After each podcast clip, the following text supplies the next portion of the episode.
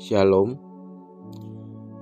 Beberapa waktu lalu saya melakukan kembali apa yang dulu pernah saya lakukan ketika awal saya masuk dalam kuliah teologi. Saya merasa saya memiliki pengetahuan lebih, lalu saya sibuk berdebat dengan banyak orang termasuk para senior saya. Seolah-olah saya punya kemampuan di situ. Lalu itu kembali terulang ketika beberapa waktu lalu saya mengikuti beberapa akun satir di Instagram. Lalu saya mulai berdebat dengan banyak orang tentang teologi di situ. Seolah-olah saya paling mengerti dengan apa yang dibicarakan saat itu. Beberapa tahun lalu juga saya ketika masuk dalam sebuah perusahaan manufacturing sebagai seorang junior, seorang senior datang menghampiri saya lalu mengajari saya bagaimana caranya mengelas dengan baik dan benar. Lalu ketika saya diberikan kesempatan untuk melakukannya, ternyata saya melakukan jauh lebih baik dari yang ia contohkan. Mengapa? Karena di tempat saya sebelumnya, saya sudah memiliki sertifikat kompetensi untuk keahlian mengelas. Sama seperti ketika kita sedang menonton pertandingan bola Ketika si pemain tidak menendang dengan benar, sering kali kita berkomentar dengan pedas, seolah-olah kita mengerti, kita paling tahu, lebih tahu dari si pemain itu sendiri. Hal-hal seperti ini kerap kali kita temui dalam kehidupan sehari-hari, di mana orang yang sedikit tahu tapi merasa banyak tahu, lalu menganggap orang lain lebih rendah dan perlu diajari. Dalam Lukas pasal yang ke-11 ayat yang ke-53 dan 54 demikian firman Tuhan. Dan setelah Yesus berangkat dari tempat itu, ahli-ahli Taurat dan orang-orang Farisi terus-menerus mengintai dan membanjirinya dengan rupa-rupa soal. Untuk itu mereka berusaha memancingnya supaya mereka dapat menangkapnya berdasarkan sesuatu yang diucapkannya. Nah, Yesus berkali-kali berhadapan dengan situasi seperti ini dengan orang-orang Farisi dan ahli Taurat. Misalnya kalau kita ingat ketika Yesus dicobai dengan pertanyaan, "Bolehkah membayar pajak kepada kaisar?" Atau kita tentu ingat dengan kisah perempuan yang kedapatan berzina, lalu semua orang ramai-ramai dengan sikap sok tahunya mengatasnamakan hukum Taurat hendak melempari perempuan itu dengan batu. Tapi seperti yang kita tahu, akhir dari kisah ini semuanya kembali pulang dengan bungkam. Karena ternyata apa yang mereka kuasai bukanlah sesuatu yang mereka pahami dengan sungguh. Mereka merasa mereka mengerti, tapi sesungguhnya mereka tidak paham betul apa yang mereka mengerti saat itu.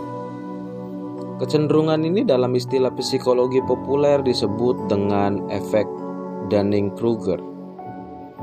Efek ini pertama kali dikembangkan oleh dua orang yang menjadi cikal bakal namanya, yaitu David Dunning dan Justin Kruger dari Cornell University. Dalam penelitian ilmiah yang dilakukan pada tahun 1999, kesimpulan yang mereka kemukakan adalah orang dengan tingkat keahlian rendah cenderung menilai dirinya melebihi kenyataan, memiliki rasa percaya diri yang tinggi dan membentuk khayalan bahwa dirinya hebat atau biasa disebut illusory superiority.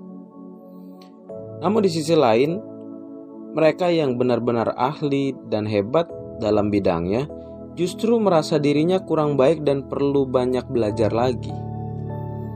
Dalam peribahasa sehari-hari, kita sering mendengar istilah padi semakin berisi semakin merunduk. Nah, padi yang semakin tegak berdiri justru sesungguhnya adalah padi yang kosong. Ada dua ayat yang menarik dari Amsal yang mendukung pemikiran ini.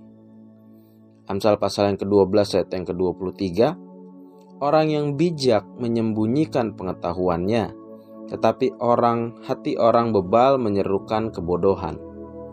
Lalu di Amsal ke-17 ayat yang ke-28 juga orang bodoh akan disangka bijak kalau ia berdiam diri dan disangka berpengertian kalau ia mengatupkan bibirnya.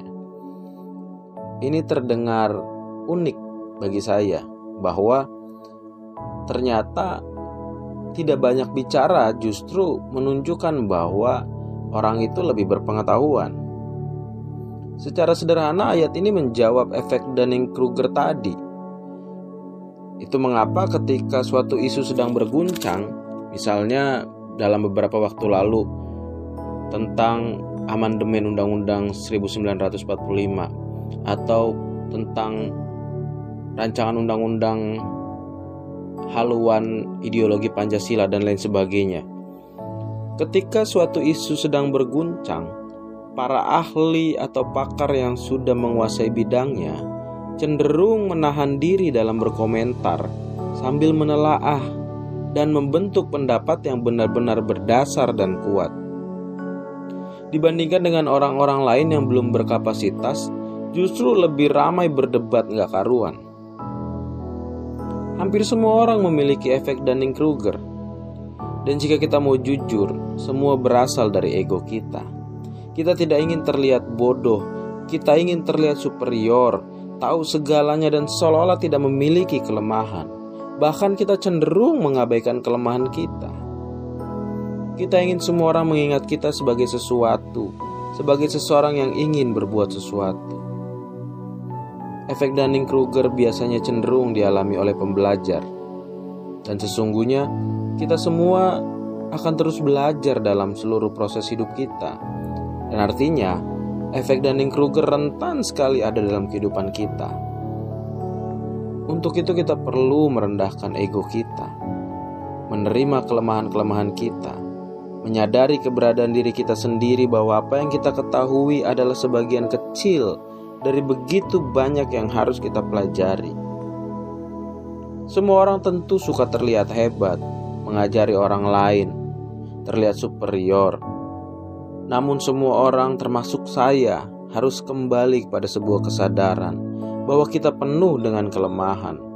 Tidak tahu banyak hal dan tidak perlu menjadi sok tahu bahkan terkesan angkuh. Saya akan menutup renungan ini dengan sebuah ayat yang menjadi self reminder saya ketika saya mulai overlapping, ketika saya mulai mengarah pada efek Dunning-Kruger. Lukas pasal yang ke-17 ayat yang ke-10. Demikian jugalah kamu, apabila kamu telah melakukan segala sesuatu yang ditugaskan kepadamu, hendaklah kamu berkata, "Kami adalah hamba-hamba yang tidak berguna. Kami hanya melakukan apa yang harus kami lakukan." Selamat menjadi bijak dengan tidak mengumbar kebodohan-kebodohan kita. Selamat pulih dalam sunyi.